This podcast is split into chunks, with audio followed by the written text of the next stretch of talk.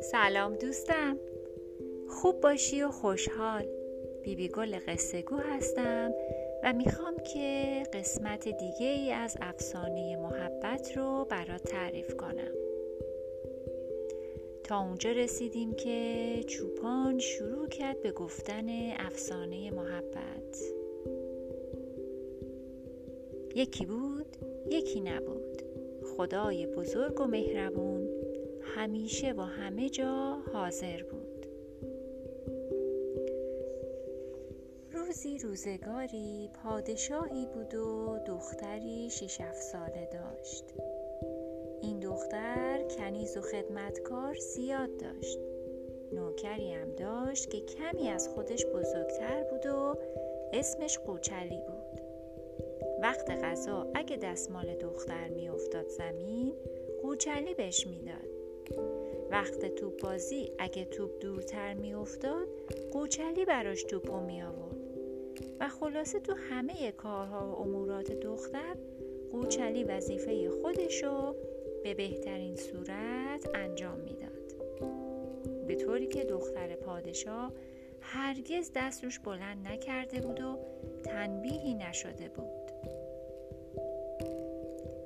قوچلی عاشق دختر پادشاه بود. صاف و ساده دوستش داشت. به نظر خودش هیچ عیب و ایرادی تو کارش نبود و با خودش فکر می‌کرد دوست داشتن چه ایرادی می‌تونه داشته باشه. وقتی با هم توی باغ بودن و دختر پادشاه پروانه می‌گرفت قوچلی شاد و خوشحال بود. هرگز از تماشای اون سیر نمی‌شد. دلش می‌خواست دست دختر رو بگیره و دوتایی با هم پروانه ها رو بگیرن. اما دختر پادشاه کسی رو نمیپسندید. به خدمتگاراش توهین می‌کرد و اونا رو پیش خودش راه نمی‌داد. بوچلی همینطور شاد و سبکبار زندگی می‌کرد. تا روزی که دیگه دید نمی‌تونه رازش رو پنهان کنه. این بود که یه روز موقع پروانه گرفتن به دختر خانم گفت شاهزاده خانم من عاشق شما هستم. خواهش می‌کنم وقتی هر دو بزرگ شدیم زن من بشید. دختر پادشاه از این حرف چنان بدش اومد که سیلی محکمی به قوچلی زد و اون از پیش خودش دور کرد. دختر پادشاه قوچلی رو بیرون کرد و هرگز فکر نکرد که چه بلایی سر اون اومد.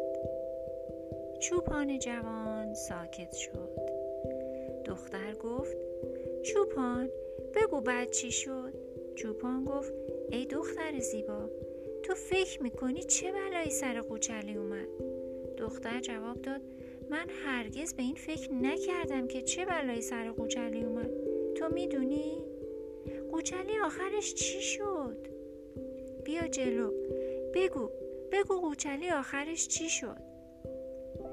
چوپان پا شد رفت نشست کنار تخت دختر. دنباله افسانه محبت رو اینطور تعریف کرد. پدر قوچلی چوپانی می کرد قوچلی پای پیاده سر به بیابان گذاشت و رفت پدرش رو سر کوه پیدا کرد. پدرش سخت مریض بود و تو غار گوسفندا خوابیده بود. خواهر قوچلی که هم سن و سالای خودش بود گوسفندا رو به چرا برده بود. پدر از دیدن پسر خیلی خوشحال شد و گفت قوچلی چه به موقع اومدی؟ من دیگه دارم میمیرم. خواهر تو تنها نزار پسرم. تنهایی درد کشنده پدر مرد و پسر اونو همونجا سر کوه خاک کرد. عصر که خواهر برگشت به جای پدر برادر شدید روزها و هفته ها و ماهها و سالها گذشت. حالا دیگه قوچلی و خواهرش هفته هجده ساله شده بودن دوتایی با هم کوه و صحرا رو طی می‌کردن و میدویدن و گوسفنداشون رو تو بهترین جاها میچروندن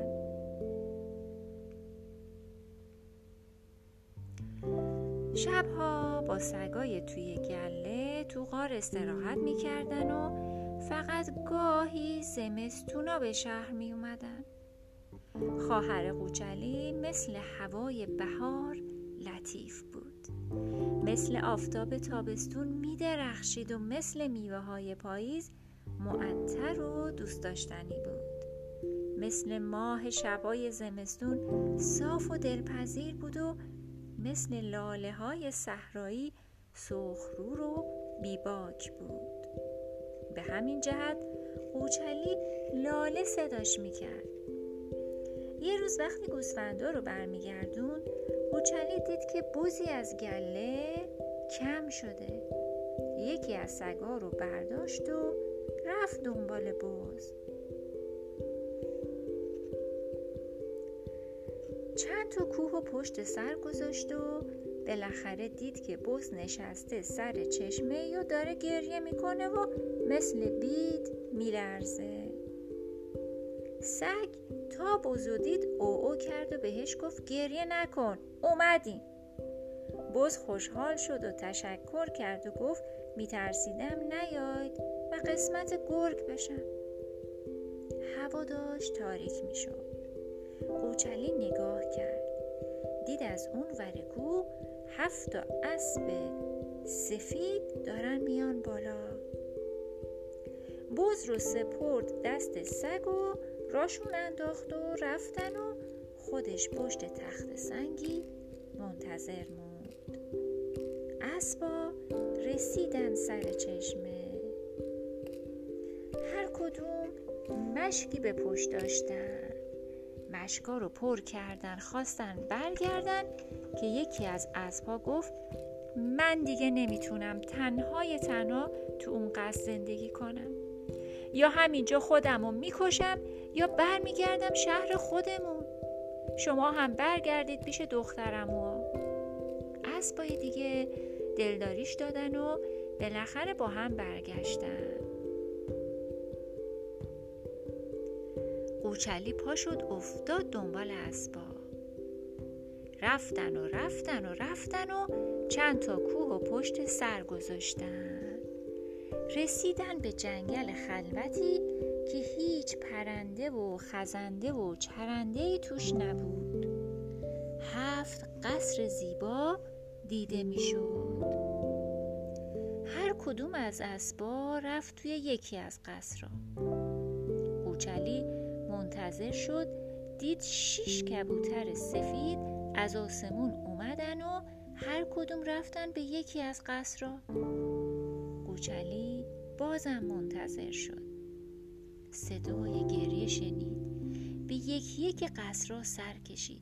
دید که تو هر قصری دختری مثل ماه و پسری مثل خورشید گرم صحبت و خنده هستند ولی تو قصر هفتمی پسری مثل خورشید تنها نشسته و با یه تیکه گچ عکس گل لاله می‌کشه و زار زار گریه می‌کنه.